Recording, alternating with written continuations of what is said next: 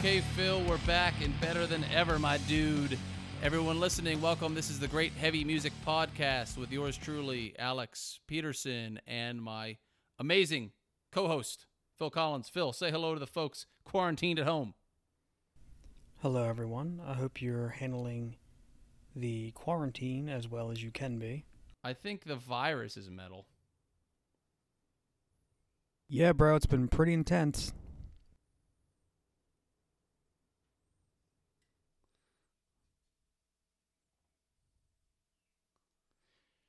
I am fully prepared to give you guys a fantastic That's So Metal segment. But before I do that, I kind of want to recognize you, Phil, because you're pretty fucking metal working in the healthcare field. What have you seen? Have you worked around anybody who's exposed to the virus? Exposed to the virus, yeah. Yes, I have. I've been around a lot of people who have it. Obviously, they come into the ED with it, with symptoms of it. And so, yeah, uh, seen a good bit of it. Been, it can be pretty crazy. It really does do a number on a lot of people. Uh, so, it's something that you should take seriously. I understand people not wanting to get, you know, crazy alarmed by it, but you should take it seriously because it can get pretty brutal. Uh, so yeah, uh, I've seen a fair bit of it.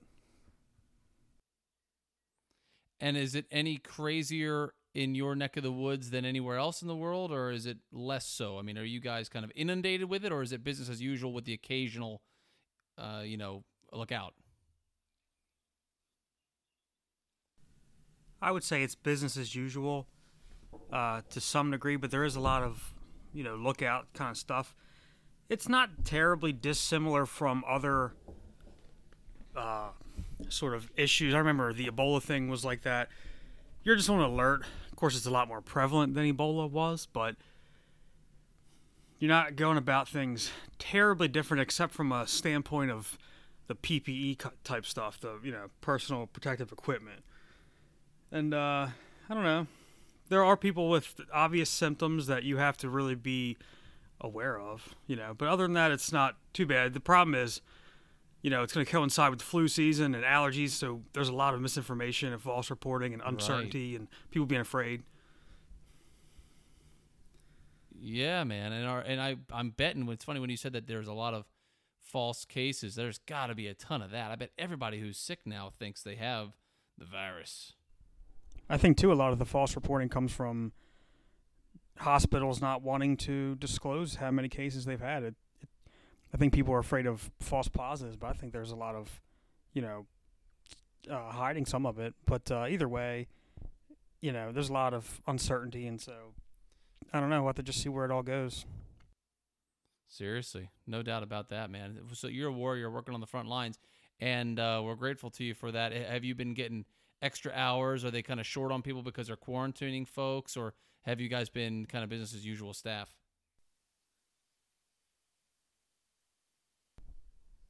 I have to say it's business as usual, staff wise, kind of surprisingly, because they're giving us a lot of pretty quality PPE, as they call it, or personal protective equipment. Uh, we get these like respirators. They look like basically gas masks, and uh, you have to wear them whenever you come in contact with somebody who we suspect could be um, someone who has the coronavirus. So yeah, it's been good. Every person on that's working has one of those on. Yeah, whenever they come uh, within patient uh, contact with patients, they are uh, qu- required to wear that with along with a gown and a mask. I mean face shield. As a completely minor problem, is the amount of steam from having something covering your mouth and nose debilitatingly frustrating or just a nuisance? It can definitely be a pain in the ass, especially if you have to wear glasses. But uh, yeah, it's something you got to kind of get used to. It's the new normal, so to speak. So, uh, I mean, it, the gas mask doesn't really do that too much, but regular masks definitely do. So I actually feel bad for the general public. But uh, oh well, they're going to get, just get used to it because they're all fucked. I'm just kidding. It's fucked up, but real uplifting take on things, right? but uh, they'll get through it. Uh, you know, eventually. Just hunker down and uh, try to stay as positive as possible, which I'm sure you will do. Psych. You heard it here, guys. Nothing you can do to stop it. Don't even bother. it's exactly the perfect quote. Exactly what I said. Well, hey, as a small, small positive, if you're not working, I'm betting you're probably at the house, basically, right? You're stuck at home a lot. So, so have you had a chance to kind of get caught up on some metal and and check out the album I gave to you this week and kind of purvey some new stuff too? Yeah, given the quarantine situation, I have definitely had a lot of opportunities to listen to many bands, but absolutely the one that you recommended. Um, just because with the ease of the internet, you know how that goes. Right. There's just so much um, accessibility when it comes to new metal. I mean, there's YouTube playlists and all stuff. I've been jamming out like crazy, man. Definitely. Yes. You know what I mean? Excellent. I'm so happy to hear that, Phil, because part uh, not even joking you, one of the very real reasons why I wanted to do this show was because I felt like you'd lost touch with metal.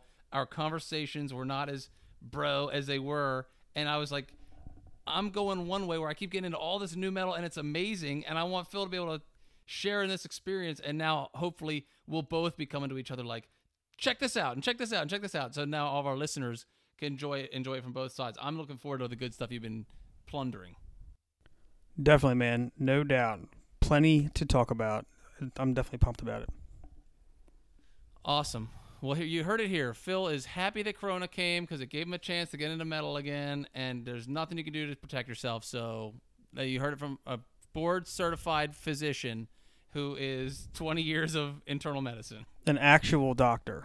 That I've been a doctor for at least 30 years, so you got it wrong. Pulmonary specialist Phil Collins tells everyone how to avoid the coronavirus. No, but on a serious note, I do have a legitimate That's So Metal segment. Are you ready for it? Probably. Okay. I love this. I'm listening to, I don't know about you, but are you a biography fan by chance? I like some. It depends on the person, but yeah, I'd say yes overall. Okay. I love biographies. I really think that they're interesting. Much I, I could I would sooner listen to a dozen biographies or autobiographies than I would of some historian's account of history. And I know that's kind of your style. We've talked about that before. I have a tough time getting into history, but damn, I love when a person who lived through it speaks about it personally. Okay? So I, I on my latest here is called War Against the White Man by Geronimo. You remember the the Indian Geronimo? Yes, I do. I had no idea. No idea. But Geronimo went to Mexico with a caravan of his fellow tribesmen back in like I want to say it was 1911, might have been 1901. 1912. And they they all go down there totally unsuspecting, just not really trying to cause trouble. They go down there to buy or trade for goods. When they're in the town, they get attacked. Their their caravan gets attacked by natives in Mexico. And uh, more than a hundred women and children were killed in the in the tribe, but Geronimo's wife, his three kids, and his mother were all brutally, senselessly murdered. Jesus, man, that is rough. He then spends basically the remainder of his life hunting and slaughtering anyone who could have been perceived to have been remotely involved or aware it happened. Well, vengeance uh, is quite a motivator, so I, I can't say I would do anything differently necessarily. I'm not saying it's right, but people are people. He he was so. I mean, anyone who hasn't read this book should read the book. He took a bullet to the eye. He had like a piece of his calf torn out with another bullet. He had been almost scalped. He had been knocked unconscious by the butt of a gun in the middle of a battle. I mean, this guy was like, if somebody made a fucking awesome movie about a savage warrior badass about Geronimo, it, he would be as popular as Batman. I mean, the guy was like the fucking man. And all we do to commemorate him is like yell his name out when somebody does something mildly daring. All all we have left to show is when some fat guy at a pool party jumps in. Exactly. Was it really worth it? Totally. But I, I just I just think that it was just such a I had I really had no clue of that portion of his history. And Crazy. man, I know I really I feel like somebody some you know one of the guests we've interviewed should do a fucking song about Geronimo and the savage vengeance that he exacted. Maybe Because- sweet vengeance, buddy. Could you imagine a sweet vengeance on this episode? Maybe.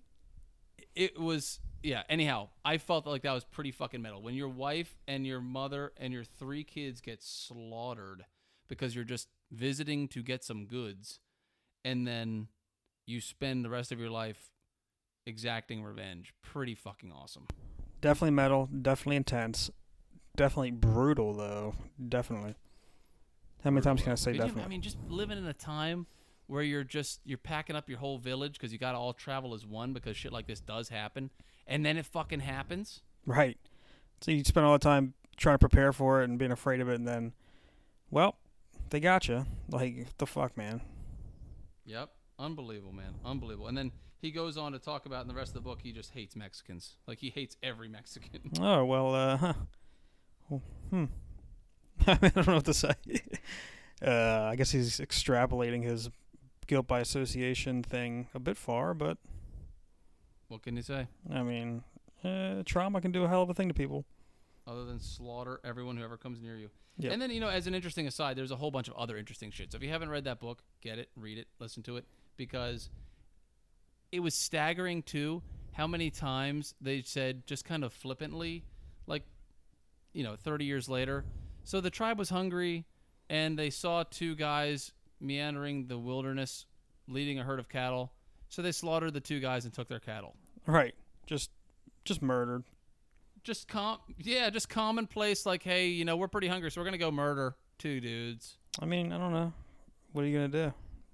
Nah, it's. I don't know, man. It's just a whole nother fucking world. It yeah. But you never know. You never know. Uh, it's just incredible to me that ha- the what you would consider savagery is really not that far removed. Do you mean like historically or like societally right now? Length of time, length of time wise, and levels of steps removed. Like if we, if Yeah. this crisis turned into something where you couldn't get food, right now food is not even close to a problem. But if the shortages were of food and supplies, I don't think we're very far removed from the exact same type of behavior. You have it. I need it to survive. I'm taking it by force. I definitely think that's right, man. You you don't realize how much of a house of cards a lot of society or civ- relatively civilized or quote unquote civilized society really is. Um, it's based on a shared underst- an unstated understanding that as long as things are fine, we'll all be civil. But if they're not, yeah, It's crazy. We're very fortunate, incredibly fortunate. So, on that very uplifting, positive note of experience in human history, we are ready to play our usual game to decide who goes first. I have to tell you, I selfishly, selfishly hope that I win, so you have to review my album first because I really want to know what you think about it. But we'll play, we'll play it straight up. Don't toss it. Don't throw me a sandbag here. Let's do it for real. what if mine is a sandbag? I mean, what are we gonna do? Just kidding. Yeah. All right. Hold on. Like, give me a give me a second to make sure because I want to make sure I got this perfectly. All right. I am. I think I'm ready. Okay. Okay. I'm ready. Yeah, I'm ready. Ready? Rock, Rock, paper, paper, scissors, scissors, shoot. anything you want to do. Blankets covered Gorilla in with a machete. What was yours? Gorilla with a machete. Mine was a blanket covered in coronavirus. I definitely win. Do are apes susceptible susceptible to coronavirus? Phil Collins pulmonary. Uh, probably, probably close enough to be. Okay, then I don't think an ape is going to even do a thing to a blanket. I don't know, man. It's gonna wear a mask. Yeah, because an ape would leave the mask on. Hey, you could teach it all kind of shit. Like, okay, hey ape, sit down. Let me explain the dangers to you of not wear. Hey, ma- remember, man, you can teach them sign language and shit. You could teach it to keep a mask on. He will fe- he will feel the sweet vengeance in his hand as he slices like butter through a person's carcass, but he'll no idea to fear a germ or a virus. But I'm just saying, you can teach him stuff. I promise you, I promise you, this is what would happen if you tried to give your sword wielding ape a mask and he had a corona blanket. He would take the mask off, sleep with the blanket on as he humps the mask until it, I don't know, man. You know, it's an animal. It's got that instinct. I think it would probably like just kind of sense that something was off about the blanket, smelled funny, looked funny. Nobody wants to go near it. It might pick up on some of that. Dude, there's a chance. Maybe I'll let you go too long to think about that because there's a chance that that's legit. Dogs and stuff have that kind of ability where they're like, don't eat stuff that looks fine, but it's just rotten. Plus, the whole the whole contest is kind of odd. Like, what? What's the long term deal? Does the does the primate actually get killed by the coronavirus? Can he fight the coronavirus? And how could the blanket really lose its a blanket? Right. Even without it, it's what's he gonna do to just the blanket? Is he gonna fight it? Like, Yeah, it's a regular blanket now. And would the, would he really attack it with the sword? I don't think. I don't know, man. If he had a machete or sword, he could probably uh, chop that thing up a little bit. Don't you think? I mean, uh, yeah, try it. I don't think even if you had a crazy sharp sword, you could cut through a blanket unless you suspended it at every corner, so it was hella taut. Yeah, And then you. Yeah. Well, yeah. that's what you gotta do. All right, so I mean, do you concede defeat? Because I'm pretty sure I won on that. Uh, okay, fine. All right, good. You're reviewing my album first, loser. Probably sucks. So, do you want to take a quick break and then come back into it? Or are you ready to roll? I'm ready to roll, man. I'm ready to go. All right, dude. If you're good, let's do this. Let's do it. I'm totally down. Yeah. Coming on, yeah. All right, so the album that I had for you, my dude, is Lunar Falls by Suldusk, Mhm. and I am hopeful that the uh, founding member and amazing artist uh, who founded Suldusk is going to join us in a few weeks. So, as I pull up the album and play it for our listeners, track one of Lunar Falls is Elios. There's not much here; it's a kind of a slower instrumental. Let me pull this up as you start talking. Give me your thoughts, maybe on the first track and then generally. Okay, yeah. So, uh, yeah, obviously the first track gives you a little taste of what's to come and what the album's general vibe is, which is very folk oriented and atmospheric and haunting. Um, you know, in general, I thought this album was like that, uh, but very pretty.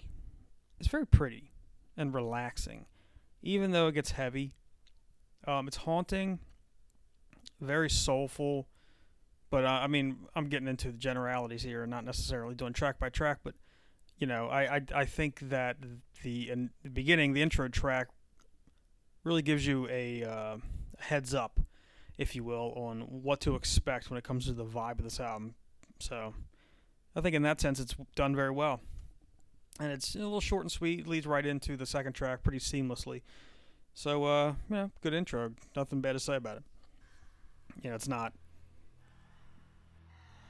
it's not the zenith of the album by any means, but it's uh it's a very good, pretty haunting, like I already said, but almost pagan, folksy, uh, and intense uh, prelude, and I think it's just really well done. I really do, and and I I really like this album a lot. So this is exciting. Dude, I'm super pumped to hear this because I was really kind of nervous that you would be like, eh, you know, it, it didn't grab me. It grabbed me, and I couldn't help but think that it reminded me of Agalloch, but with a female Yeah. influence. Sure, I, I think that makes a lot of sense. Um, that that strum, that bum bum bum bum, like a downward kind of trend with the notes. Um, I think it. It's just a very it's a, it's somber. I wouldn't I wouldn't even call it sad. Just somber. Makes you want to reflect a lot. Um, but yeah, Agalloch with female vocals is a very succinct way to put it, and I and I love it. And I love how it doesn't last too long. Goes right into the second song. It doesn't wear out its welcome. Let's go to the Mhm. track two right here, kind of the first real track, Solus Ipsi, and and give me your thoughts on this one. Yeah, I like the song a lot. I kind of um, listened to it sort of later on because uh, I didn't really listen to this album in order per se. I kind of jumped around a little bit. What? You motherfucker. Oh man, I do that with a lot of albums. I just kind of jump in there and listen. The, but the but the beauty. Did you ever listen to it top to bottom? Uh, I did right towards the end of all this. Okay, all right. Well, that shows your level of preparation, roughly equal to mine. But I mean, it, I I thought the experience of top to bottom was like, as soon as it was over, I was like, I gotta listen to that again. You didn't have that experience? I definitely wanted to listen to all of it again, but I didn't necessarily go, you know, write it uh, exact uh, numerical order. But uh, I mean, I liked everything I heard. But anyway, this song is awesome. Extremely haunting chorus and hook, really.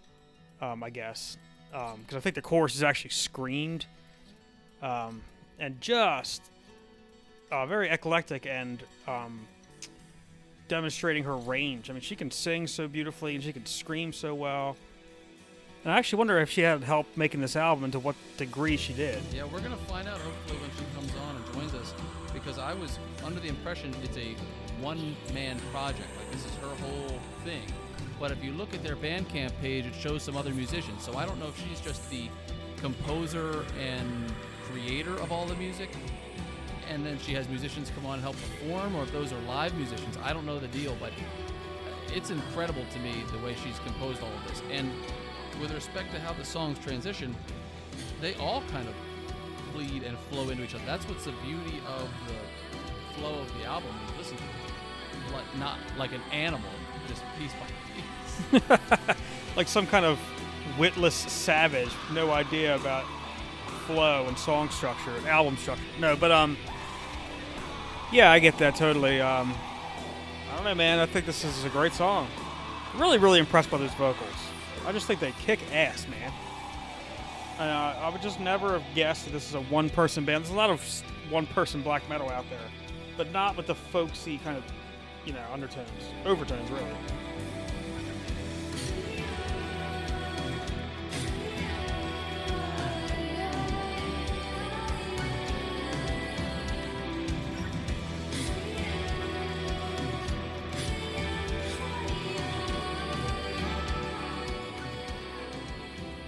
It's almost like a mixture of like Enya with Agalloch. Right, I could see that totally. I also was thinking uh, maybe Florence and the Machine. I'm not sure if you've heard a lot of her um, and her band, but uh, earthy maybe. Um, you know, natural. Someone makes you want to frolic. I, I beg you to do it at least another one or two, top top to bottom, because I I think you'll have the experience. Although I don't know, let me let me shut up and let me hear your thoughts on the rest, because my favorite songs are towards the back. So let's let's go to the next song, which is the Elm, and I want to hear your thoughts on this one. Okay, the Elm. All clean singing. Again, very somber. Um, I believe this is done as a, or in part, a tribute to another band with another, with also who also has a female singer, um, called Tree of Eternity, Spirits left unseen.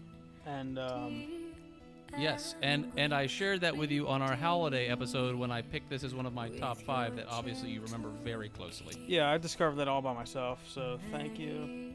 Um, but uh, as recently as three months ago. yeah, I mean, hey, that's that's like a lifetime. In COVID years, no, um, great song. I believe the lady from Trees of Eternity passed, so it's a great tribute to her. Totally. Love it. I thought I think it was a perfectly done rendition in her honor. Yeah, I think that la- that woman would be happy to have this as a tribute to her. Yeah, because it's so pretty. Right. Picks up a little bit. I almost think someone's like drumming with their hand, like, well, as a, not as opposed to their feet. I mean, but like slapping their hand on a drum. Um, probably not really happening, but it just sounds like very stripped down and basic. You know what I mean? Um, utilitarian almost musically. And uh, I like that. It gives it more of a natural feel. let's let's let's jump into track four and, and aphasia but as we do so wouldn't you agree with me that this is an album that would be a fantastic introduction to someone who maybe not totally ready for metal but is kind of into folk and would be on the cusp of getting into metal Yeah, I think so. Um, I think a lot of it has to do with the fact that it's got to be like 80% clean singing, but it's you know it's paired so well with the you know the sh- shrieking, the black metal vocals that I th- I really think it gives people uh, it's atmospheric. It gives people a good reason to listen to it. Dude, exactly. That's exactly right. That's the perfect word. It's paired perfectly. I feel like the screaming is just the dichotomy of the beauty of this clean singing and the haunting whisper singing with this with this growling. It's you want more of it. You don't even if you're you know predisposed to dislike the screaming, you want more of it because of the contrast. Right, and it accentuates the clean singing so well. And uh, it, ju- it just fits so damn well in the album. So, yeah, absolutely. I think it'd be a great introductory album. This song in particular has great, like, bass line and groove and transitions, like the one we just heard. It has, like, a 90s feel to it uh, for some reason. I could see that. I think this might be the best song on the album as far as composition, uh, just way it's structured. You said you think it might be the best song on here, but is it your favorite song on here? No, it's not my favorite. Uh, I'll get to that. Okay. Yeah. It, this has got a really pretty chorus though, doesn't it? Oh, it's it really does. I just think it's captivating. It's it does it's not slow, but it's not very fast. It's very methodical. Um, it's got a nice tempo. Dun. I love that do do do do riff. Lady does they do she does some great stuff with an acoustic guitar, man. I mean, that's what is maybe a really underrated part of this album. I mean, And and to this point, don't you think that every song sounds completely unique and independent? Like this one has a lot of layering, Right. And, and where she's singing over top of the kind of screaming sounds. Right. The vocals are kind of doubled or tripled over top of themselves, which is a totally different sound than the whole rest of the album. yeah, that's a good point. And again, I think it's we I just said it, but it's one person with a fairly uh, I used the word before, but I'll say it again: utilitarian approach to things, and to be able to create um, such a varied catalog. All right, I'm gonna go. I'm gonna fast forward ahead to the end. Good, but it's impressive. I think. I just I'm blown away by it.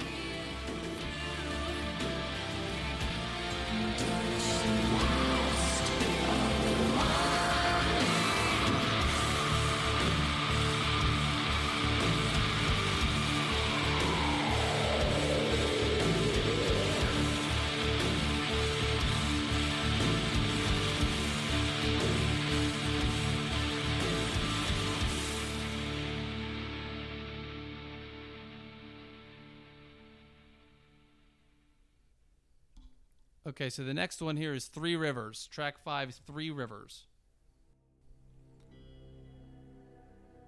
Very good intro. Reminds me of Diablo. You know what I mean?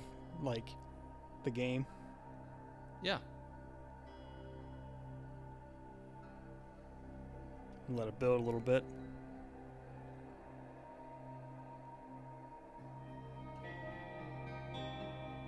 Almost desolate.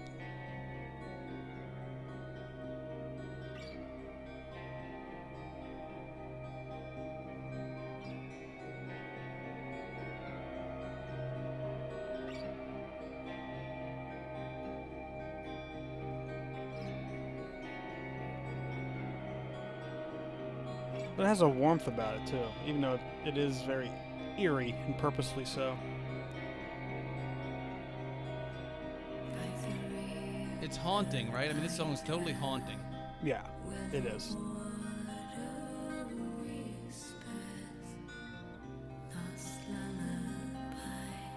Authentic emotions. And it's never cheesy or corny. It all is genuine. Right. Not forced, you know. Feels it feels authentic.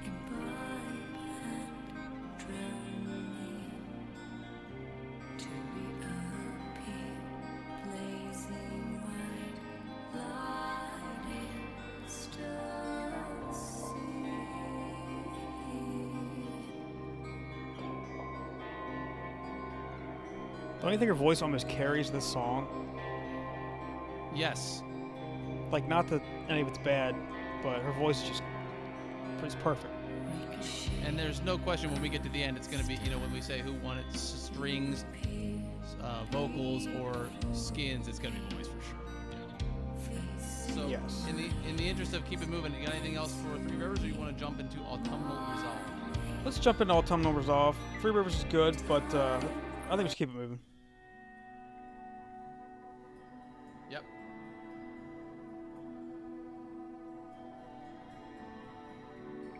Another haunting intro.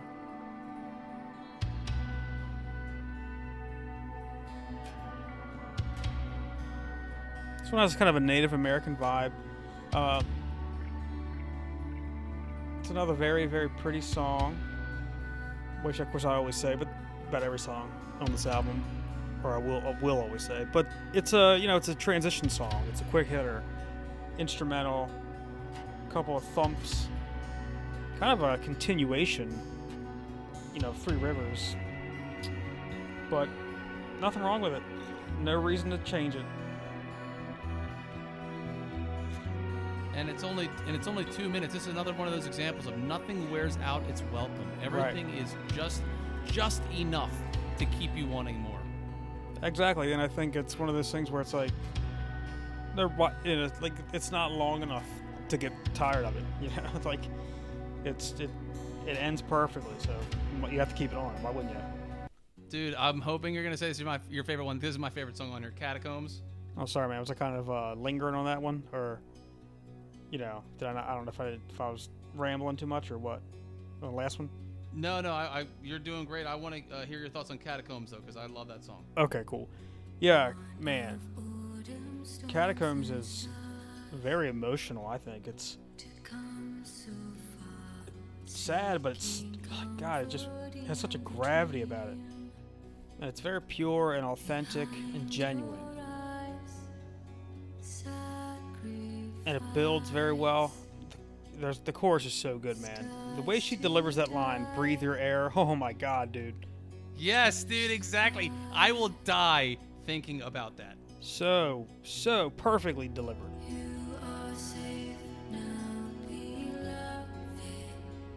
It's almost like she. It's like a eulogy, you know. Like someone has passed on and now they're safe, you know, or you know, or they're just in some kind of sanctuary. It's just beautiful. Uh, This song is perfect, man. Yeah. It's another great example of um, how these songs can all be so different. I mean, this is obviously a distinct song. And the whispers in the background. And it, I love this song. It's one of those things where.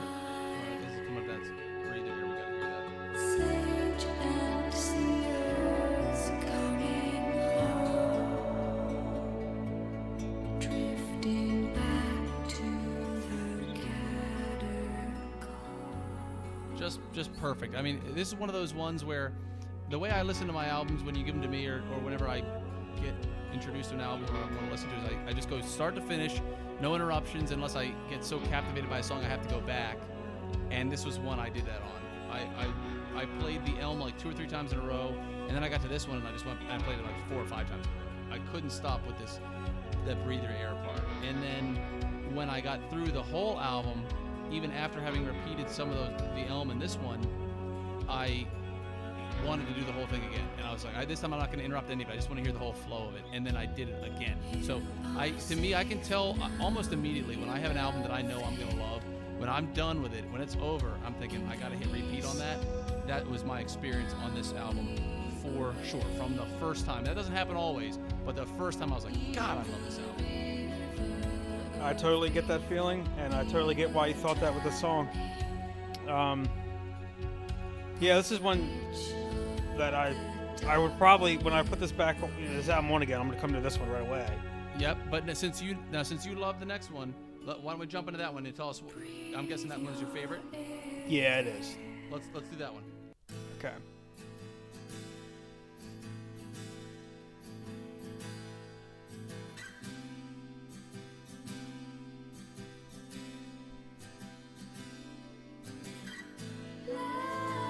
Yeah, I just love it. Just think it's so pretty, man. It just makes me just feel so good. It's so warm. I just, you know, I just love that feeling. I don't know that it's the best song on the album, objectively speaking, but it makes me feel the best. And that's why I love it. And the juxtaposition of the pretty vocals with this somber, macabre sound is ultra pretty. Right. It's the yin and the yang, you know. It's just nature. It's destructive. It's beautiful. You know. I think this song, like so many, um, basically every song on the album, though, pretty much captures that that dichotomy. It's just like a song that you, as you're coming home from a long ass day, and you're just contemplating your life. It's just in the background, you know. Just you know, I earned my exasperation and my fatigue, but I also feel okay. And there's and I know you listen to them largely out of order, but I think the structuring, I always talk about that on album. The structuring on this is perfect because for me, I like the juxtaposition of Catacombs and this one side by side. I think they jive well together. The whole flow, the whole flow of the album is like a river that kind of turns and twists, but Sure. it's all one big connected piece. It's a pretty cool analogy. Okay, so you ready to go to the second to last one, Drogue? Yeah. All right. What do you got on this one? Okay, so for this song, another pretty short and sweet song. Um, it's not bad. I don't know that it's the most memorable, but it, if you look at it as a transition song, it does a decent job. I'm not going to turn it off, but you know, It's atmosphere. yeah, it is. It's you know, I guess I would consider it um, like good filler. You know what I mean? It, it's there to maintain the atmosphere, but uh, you know, you're not gonna run to the song. You know? And you almost have to you almost get impatient. You want to skip over because the next song is incredible. Right. You're like, all right, let's go.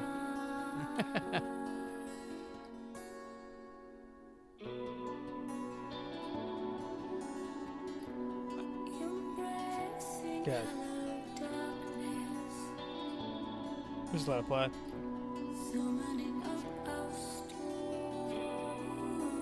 So was this was this I, I agree with your sentiments. I like it. I don't it's not anything that I would like tell somebody go listen to this album because of this song. But in the space that it's in, I love it.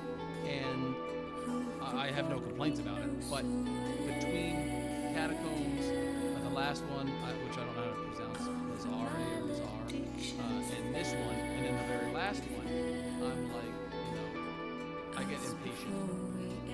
But one of my favorite bands, one of my favorite albums in the last probably 10 years, is an album called Wider Than the Sky by 40 Watt Sun. Ever heard of it? No. Or maybe heard of it, but I never heard. I never heard The lead singer anything of from it. band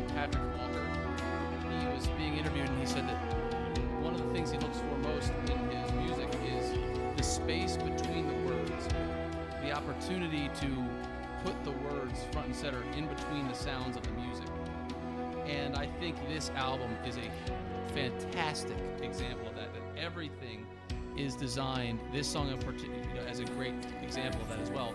It's all designed to give a stage to the ephemeral and fleeting lyrics, but nonetheless they're there. They're not rushed, which is a total contrast from the next album we're going to review, which is the one you gave me, where What do you mean? I have no idea what you're talking about. uh, the next one, though, let's go to the last song, Sovereign Shrines. Do it.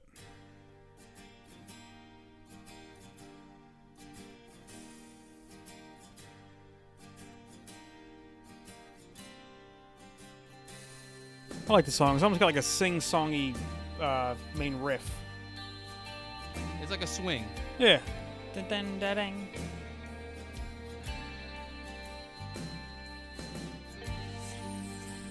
yeah, this song is great. Like like you said. In large part because it has so much of that I think layering and the contrasting vocals in one song. because um, there's a lot of the atmospheric stuff, like moaning. There's some screaming. Um, Yep, yep, yep. there's like Yep. this crescendo kind of vibe. But there's also one of the great screams, maybe, of that year for metal. I mean, holy shit. It ends with an absolutely legendary, in my mind, legendary black metal shrieky scream, Oh, and I love it. last 2019. Yep. I'm so glad to hear you say that, man, because I was just like, damn, this album deserves respect. It does, yeah. Yeah. And, um, yeah, so great fucking album. Absolutely great. I'm very glad that you recommended this. I will definitely be coming back to it often, um, especially Catacombs and Nazare, I think. But yeah, it's so underrated. Metallum has like 70% or something. What? That's bullshit.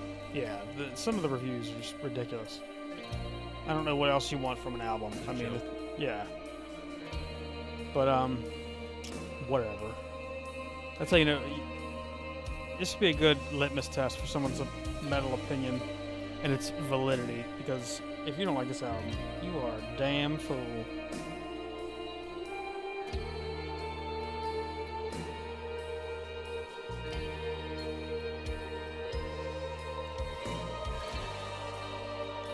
And I'm, you know, I'm really excited to be interviewing this lady because I'm so excited to talk to her about this album because it's so good. I'm I'm really happy to hear you say this, man. I, I was taking a shot in the dark, not really sure how you're gonna come down on this, and I'm super pumped that you love it because I Oh, yeah. really love this album. Dude, it kicks ass.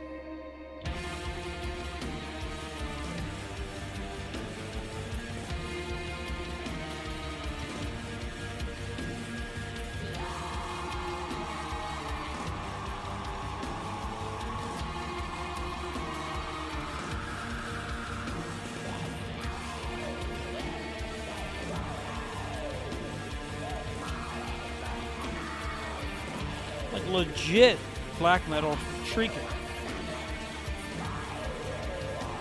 Goes into doom territory with the repeating riff. You know what I mean? I'm I'm noting on my notepad to not have you listen to the drone doom metal band Earth, where they have like 16 minute songs exact. Dude, it's like, yeah, it's like, what are we doing here? um, but, I mean, I respect it, but I'll give anything a chance, you know. I mean, I'll, I will listen to it, give it a fair shot. Well, yeah, but I still want you to be honest. If, it's, if you don't like it, you can listen to it again. You should say so. And I know you have, but yeah. How legit is this scream right there? Yes.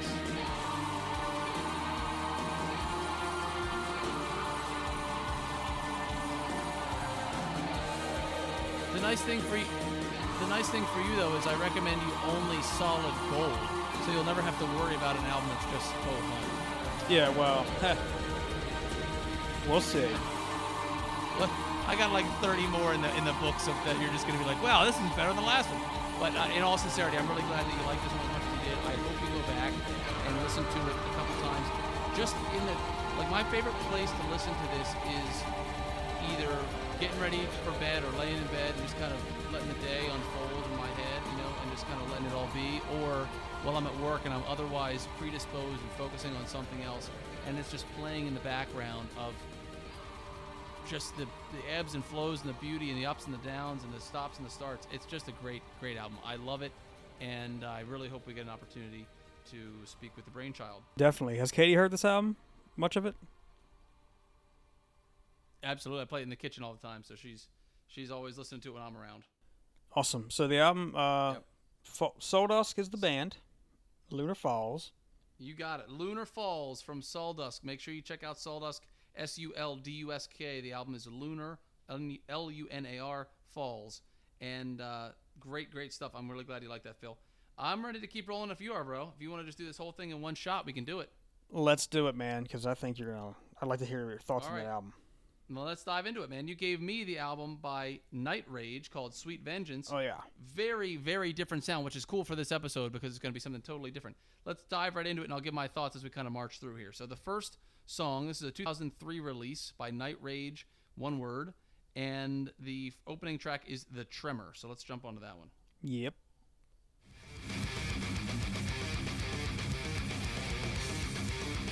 I'm gonna let it play for a second here while I queue up something else. Do it.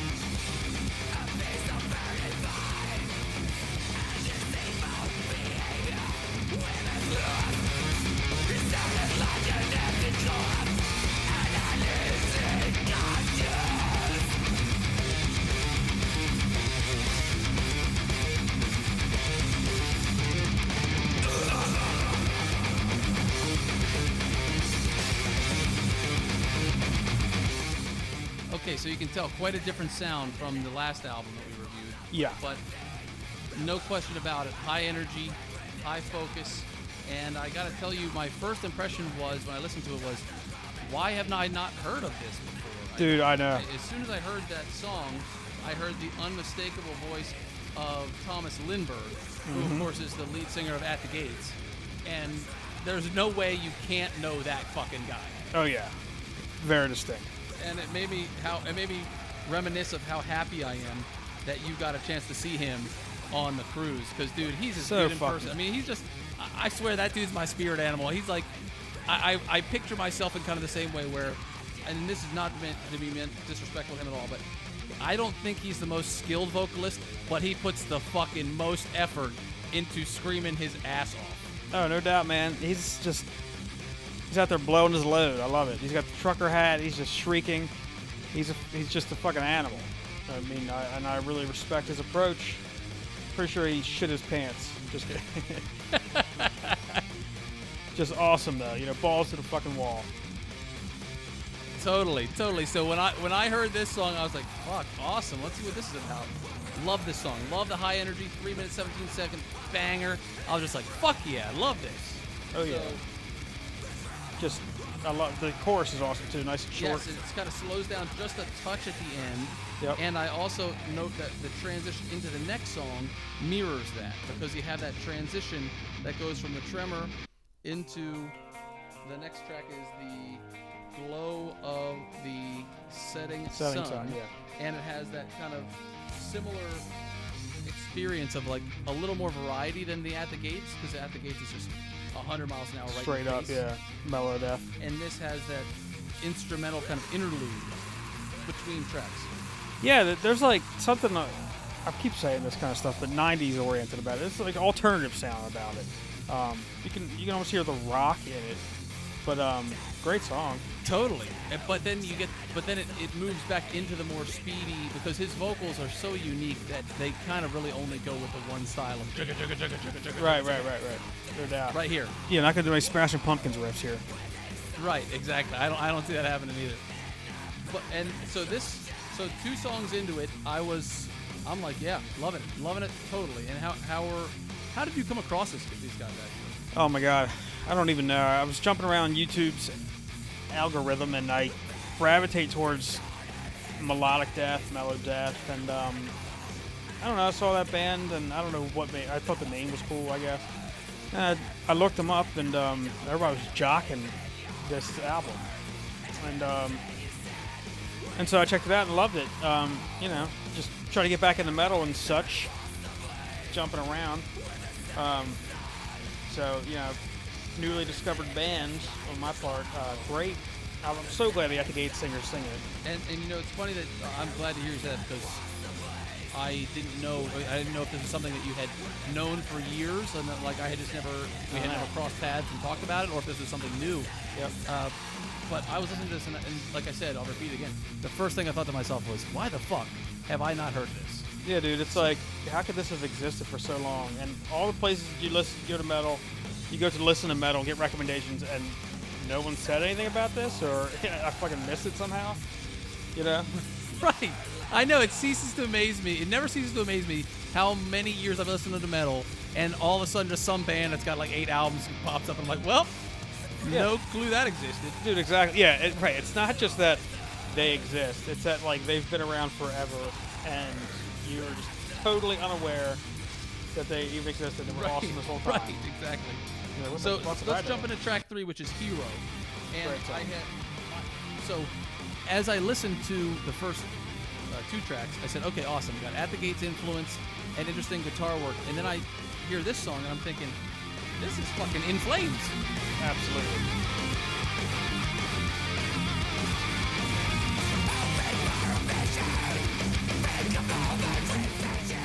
It's In Flames mixed right into At the Gates.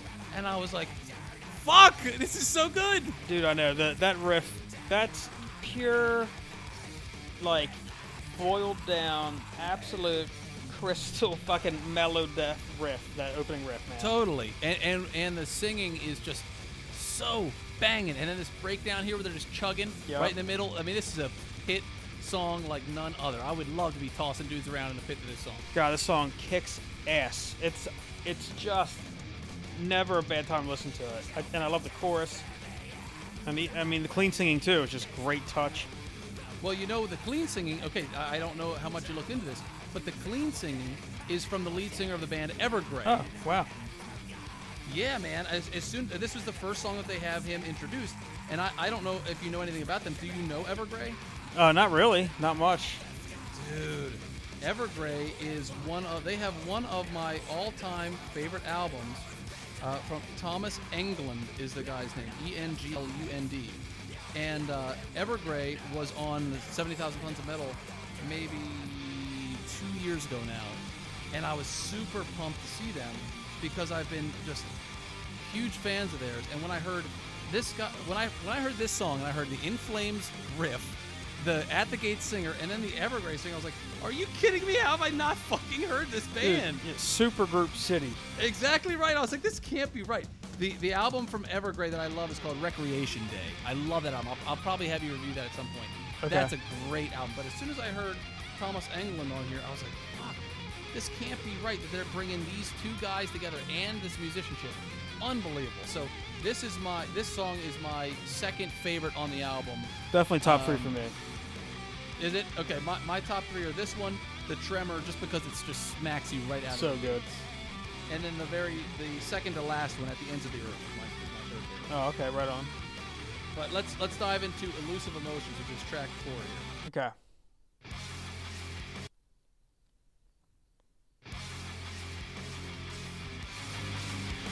All right, this one. Okay, so let me tell you a little bit of my experience with this album. I, the first time I listened to it, I was at the office, and I was kind of like not in the right frame of mind to be hearing this type of music. I was listening to it, and I was like, "Fuck, how have I not heard this?" But I was in and out of my ability to focus with it. So then I came back and I listened to it in the dojo when I was lifting weights. Oh, yeah. and that was a much better experience. This is like the place. That's the place you need to hear an album like No this doubt. to really get the feel and the energy and this uh, wanting to toss dudes around kind of vibe.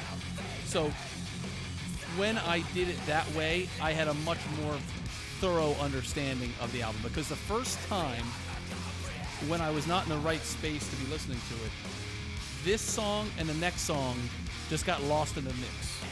Okay, I gotcha. They just kind of fell to the background because I was so enthused that the Evergrey singer was on. I was like, oh yeah, where's this going from here? And then he's not on track four or track five, so I kind of got lost. And I and I even put in my notes the first time through that this was just it didn't stand out. It's like eating all the marshmallows out of, out of Lucky Charms. I, I totally agree. It, it's like, oh great, now all we got is left is oats. right, exactly. But but the more I listen to it, I actually do kind of like this song. I mean, I don't love it. It's not my favorite, but I like this song. It's good. It's got a. I think it's got a nice chorus. Um, it's not in my top three, but I don't think it's one that you would you would skip. This song's kind of carried by the riffs, maybe. I don't know. Do you think?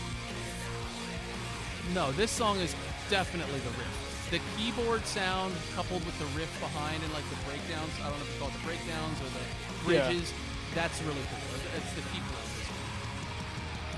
So let's jump over to Gloomy Daydream from track five. All right.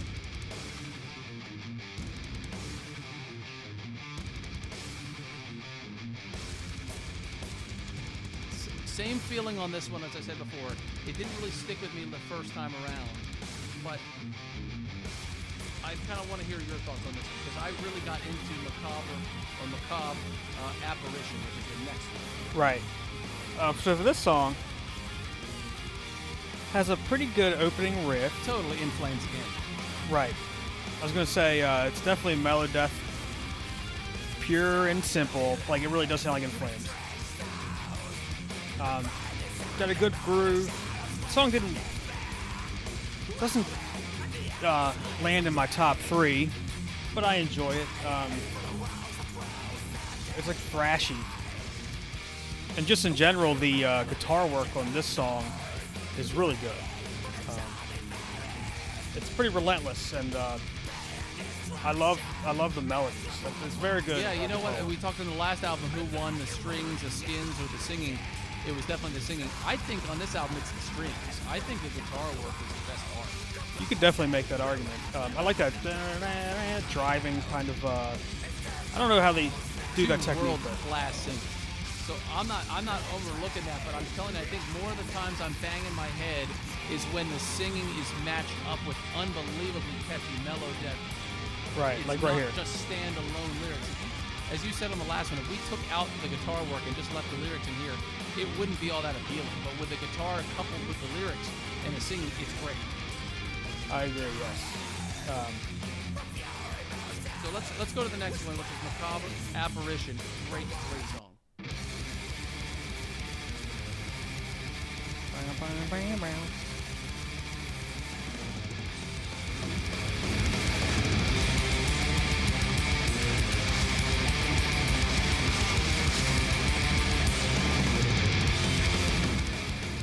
I love the driving drums on this song. Banging.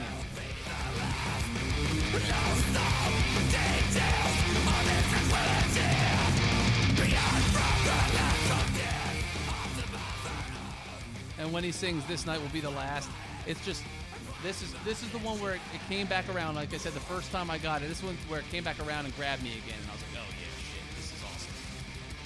yeah, it's awesome, and the whole band, all the instruments are just, I think, in it to win it here. But but the drums are so heavy, so many blast beats, and I would imagine playing this live as a drummer would be a bitch. Definitely, man. Like, but I guess you get a passion for that shit. You know what I mean? He probably loves it. He's probably worn out, but I bet he loves it. Especially knowing that you just kick so much ass.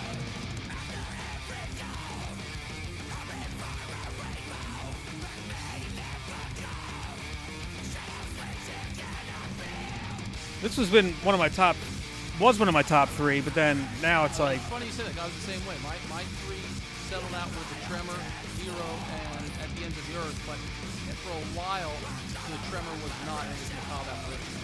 So I went back and forth on that first one. But the energy of that first one was up. yeah, the Tremor just punches right in the face. Let's let's go to In My Heart.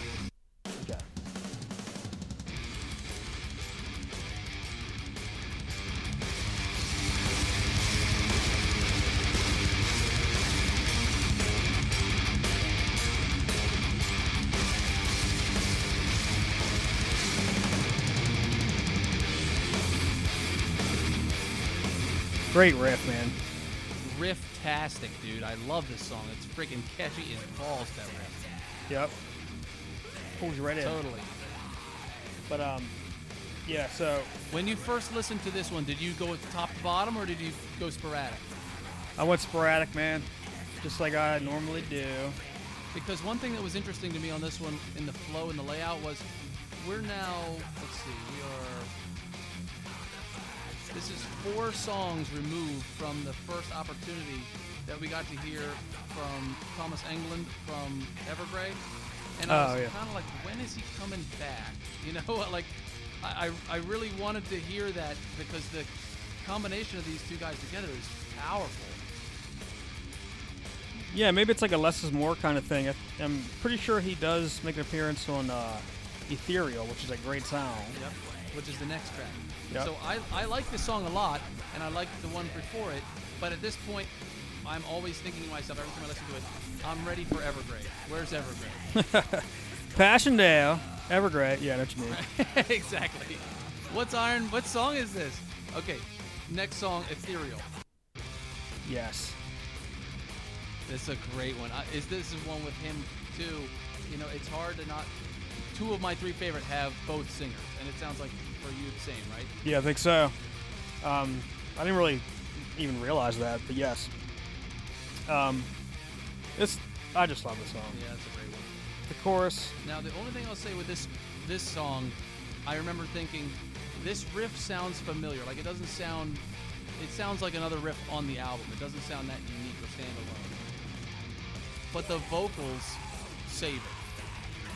I think they kill it with the vocals. I don't even mind the riffs. I mean, I I can see what you mean, but I think it's uh, you know, not uncommon to have fairly recycled, thrashy, melodeath riffs on um, these kind of albums. But man, the fucking singing, especially this part, the says beginning of time, so cool, man. It's like it opens up. Um, but yeah, I would probably agree that the singing's the strongest part, especially because they mix it up and you know multiple singers on there. So, but back to the you know the guitar, I think it's got some cool, maybe some distortion, like uh, the woo woo woo sound. I don't know how to describe it. Almost like a whammy bar on a bass guitar, right? Is that what you're saying? Yeah, yeah, I think so. Um, um, God, I'm so bad with instruments, but yes, exactly. And I think it sounds cool.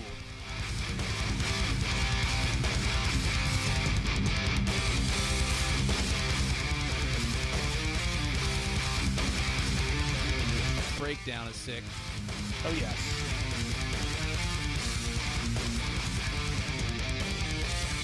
Yep. Good clean singing. It's just the right here is what Thomas said.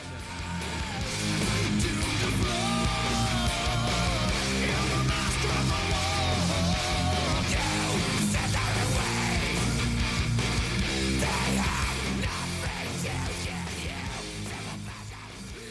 Tom and Tom show. Tomas Lindberg and Tom Eng- Englund. Those guys make. I mean, yeah. I've said it a million times now. And then you get this fucking sick ass guitar riff, and it's just like a total solo slam fest. Just another one of those periods when I was like, "Ah, I can't believe I've never heard this band. Yep. And uh, All right, let's go to Circle Circle of Pain. Yeah, yeah. Great song. Okay, this dude. This intro to Circle of Pain sounds straight out of Recreation Day. This is classic Evergrey right here. This kind of slow picking guitar work with uh, Tom Englund's vocals just hauntingly over the top. This is classic Evergrey. I like how they influence or incorporate that. This is gonna sound weird, but this does this remind you of Will Ferrell at all? In what way? I don't. In what way? I don't hear it. Like where? In, on Saturday? The way he says "understand," it's like "understand." It just reminds me of something Will Ferrell. Like it's so dramatic. yeah, like. Can't you just see Will Ferrell doing that? but um, it's like the SNL skit where he's posing naked. It's like that character Will Ferrell would do it. Oh yeah, they're sculpting him. Yeah, yeah, yeah, yeah. Nothing. Yeah, sculpted. Yeah, exactly. You'll never understand. Yeah. Uh, anyway, with that said, it's a great song. Um, I love the way he just bursts in and just goes liar. Like he, he's so bad, he doesn't even know what to say. Just screaming out like insults to this person. Hypocrite. You know what I mean? You can't even fill to make a complete sentence. You just have to use descriptive negative words. exactly. Asshole. Liar. like, that's exactly. But it's uh, in that way. I think it's quite authentic emotionally, and um, I think it's got a great jam. There's a great riff that comes up later too, um, and I like this part. I, I think it's a cool fucking song. I gotta give a tip of the cap to Marios Iliopoulos. That's the guitarist and founding member. He's been in the band since 2000, and uh, the fact that he's been able, to, been able to pull all these guys together and put this thing the way he did in 2003 Great from solo. Greece, and these guys are all in Sweden. You know, kudos to Marios because that's really not an easy thing to do. And uh, I don't know, did you check out any of their later stuff? Because it sounds like the singers have changed quite a bit, and now I think they got a full-time guy. How's the new stuff? Have you heard any of it? I gotta tell you, I haven't really heard much of the new stuff at all. I kind of just got onto this, and it's like I just jump around to random bands and shit. So I've I haven't done a deep dive into them. So Yeah. probably should though. I, I haven't checked out any of their newer catalog because I, I wanted to do a fair bit of justice to this album. But Right. I, I do intend to to see if the guitar work keeps up as awesome as this is. All right, let's go to At the Ends of the Earth, the last uh, full song with, with vocals. I've already mentioned to you this is one of my top three. What do you think about this one, Phil? Well, I love the uh, opening riff, right down to business. That that kind of droning. Um, got a little ass behind it. I like it. Um, and uh, you know, it's just a kick-ass song, man. Um, I feel like I just my descriptions have been so redundant uh, in this album, but just thrashy, high energy, mosh out like a maniac to the song if you wanted to, you should. Um, bam, bam. It's almost like it was made for moshing, right? I mean, damn. Like this, this whole opening is just let's just let's just start kicking ass. And it's a great song to do some physical activity. I mean, I I think this would be the one. Yep. You know what I mean? This is one of those, like I said earlier, great albums to lift weights to. Just Yeah. high energy, high octane all the way through. I love this song, and I'm going to fast forward to the part where Tom Englund comes in because it goes crazy fast, and then Tom comes in about like uh, three quarters of the way through and adds another layer of complexity to it that I think is awesome.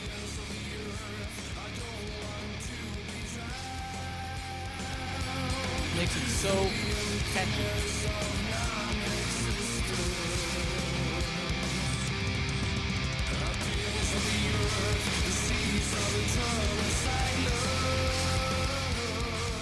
The way he sings at the ends of the earth, you could say anything after that. It just sounds so cool. Yeah, it's hypnotic. Nice deep. All right, so let's jump into the Howls of the Wolves. That's an awesome instrumental to end it off. Yeah. Bit of a contrast. Um, why not? You know. I think it's a nice little cherry on top of the album. Pretty much. Just kind of how I look at it. Maybe to bring it back down to earth a little bit. It's exactly like when you're at a show and the pits are raging, and then this is the song you walk off to and help everybody off the floor, and they're just they're sweeping the beer bottles off as everybody's clearing out. Right. It's uh, exit music. Uh, That's exactly it. but uh, yeah, why not? Uh, you know, just because I getting your dick broke off in the mosh pit, you pretty much. yeah, yeah, of course. I mean, all right. So as this is winding us out, we're getting this awesome music. I'm ready to share with you my next recommendation. Are you my dude? I am. I'm gonna bring the mic down so I can get sentimental with you here. Because I have been keeping this one up my sleeve for quite some time, and I got a pretty high hopes, buddy. Pretty All right. high hopes. But do you want to go first, or me to go first? I'll go first. I got an album that uh, I gotta tell you has really become one of my favorite albums. Just point blank. Wait, wait. You're you're hold on, hold on. You're, te- you're telling. Huh? Wait, wait, wait. So you're telling me this is prepped into one of your favorite albums of all time? Yeah, I would say top twenty. Wow. Okay. All right. Sweet. Bring it on. Big fan. Okay, it's it's gonna be Voyager, Ghost Mile. Great. Never heard of it. I will. d- I, I know Voyager. I have uh, heard some of their stuff and I like them. So it's called Ghost Mile. Yeah, Ghost Mile, buddy. And um, it took me a while to get into it.